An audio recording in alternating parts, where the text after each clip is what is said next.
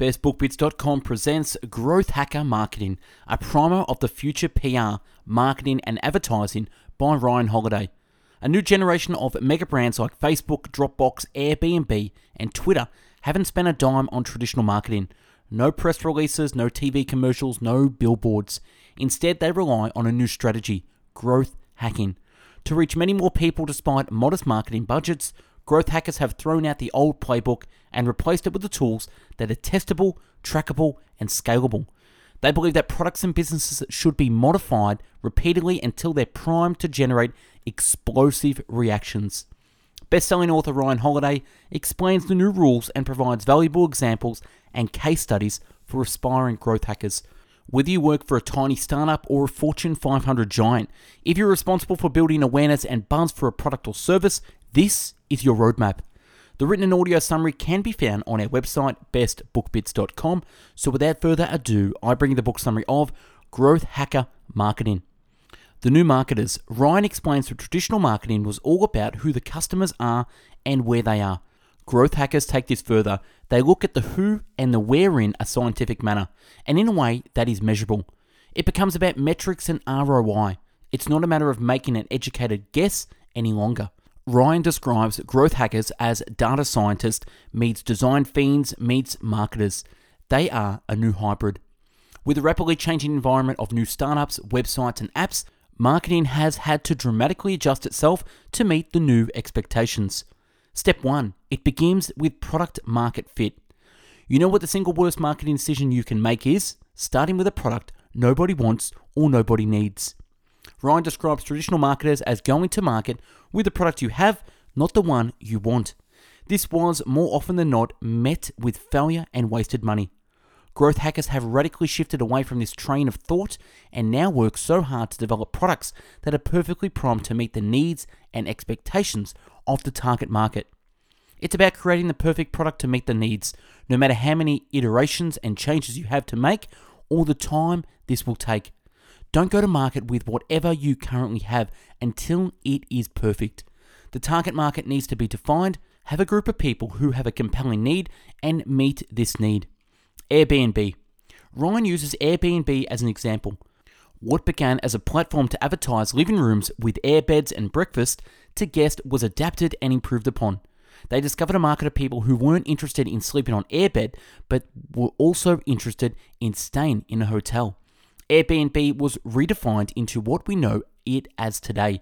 They dropped the breakfast, a place where guests can rent anything from shared rooms to castles. They redefined their model based on market feedback, wants, and needs. Ryan explains that traditional marketing doesn't return to the drawing board when the product isn't received as expected. They continue to put more time, money, and energy into the product as it is, expecting a better response. The key is to identify the customers hone in on their specific needs, and develop something that will meet all their expectations. The race has changed. The prize and spoils no longer go to the person who makes it to market first. They go to the person who makes it to product market fit first. How to find product market fit. Ryan emphasizes that importance on being open to feedback, except that you might not get it right the first time. Ask yourself the following questions who is this product for? Why would they use it? Why do I use it? Then ask your customers the following questions What is it that brought you to this product? Are you being held back from referring this product to others? Why? What's missing? Tools like SurveyMonkey and Google Docs are really valuable when looking to collect and organize this feedback. Ryan emphasizes that the critical step after gathering feedback is to actually do something about it.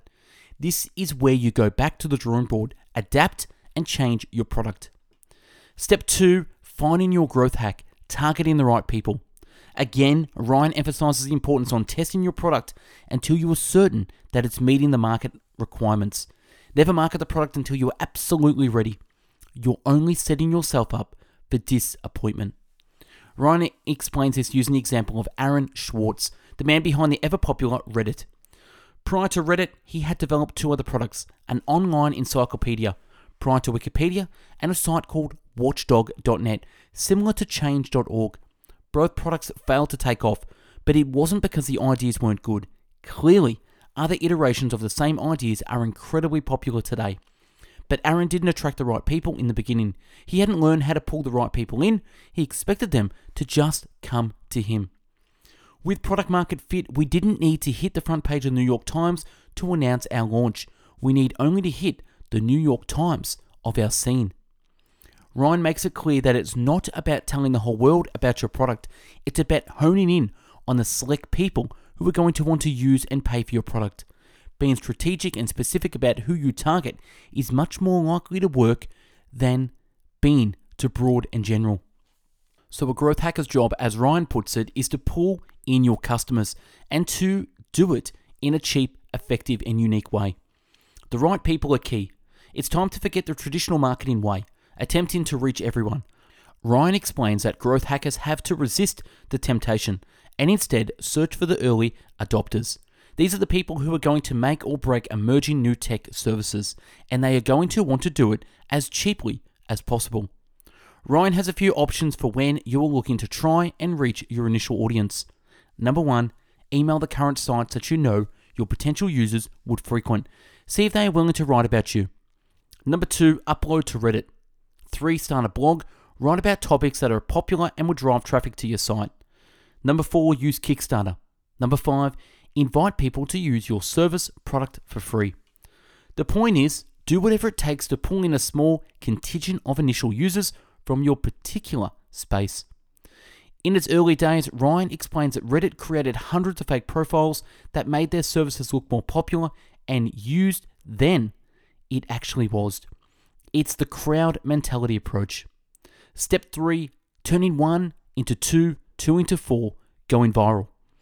In this day and age, everyone is obsessed with the idea of going viral. Ryan explains that going viral is actually simpler than some may think. Ask yourself the following questions Well, why should customers share your product? Have we actually made it easy for them to share your product? Is the product worth talking about? Too many people assume that going viral is an act of magic, something that just happens, but Ryan explains that going viral is never an accident. There are a few things that come into play when a product goes viral. It's only ever going to happen to a very specific type of product or service. It has to be worth spreading. It has to make people want to spread it. Look, virality at its core is asking someone to spend their social capital recommending or linking or posting about you for free. The best way to get people to do this enormous favor for you. Make it seem like it isn't a favor. Make it worth their while. Expecting people to share your product for free can be a really big ask. There are ways to encourage this while rewarding the customer. Ryan uses the example of Groupon. Their daily deals come with a second offer.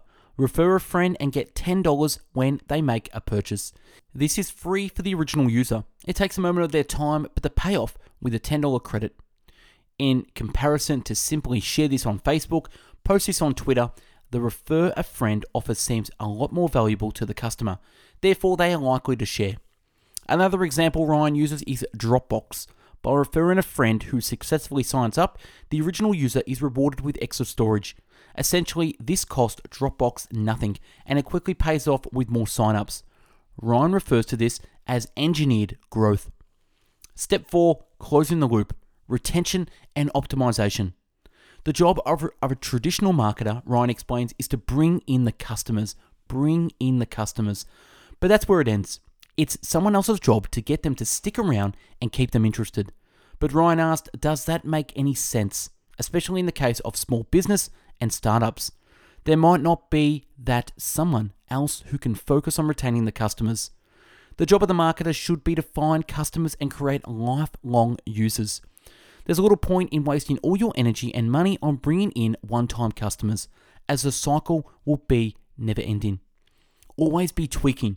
You need to make your users stick. There's no point driving heaps of traffic if the traffic doesn't convert. Growth comes from just as much from internal optimization as it does from lead generation. Conclusion Key takeaways Growth hackers focus on metrics and ROI.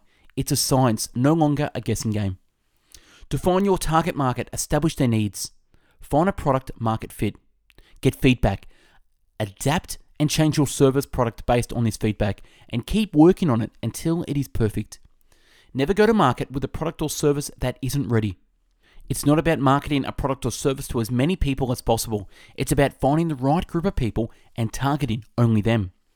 If you want to go viral, make it easy for people to share as possible. They have to be motivated to share your product. Give them a reason to. The key is customer retention. Don't waste all your efforts on simply getting the customer. Dedicate time to keeping them. And that's a wrap on Growth Hacker Marketing. Subscribe to the channel and take a look at the hundreds of book summaries uploaded previously. To find hundreds of written summaries, check out our website, bestbookbits.com. For audio summaries, find us on mixcloud.com forward slash bestbookbits. If you want to help and be a contributor, get involved in the channel by reading a book, writing a summary, and emailing us at info at bestbookbits.com to have it featured. Thanks for watching and listening, and have yourself an amazing day and become a growth hacker marketer.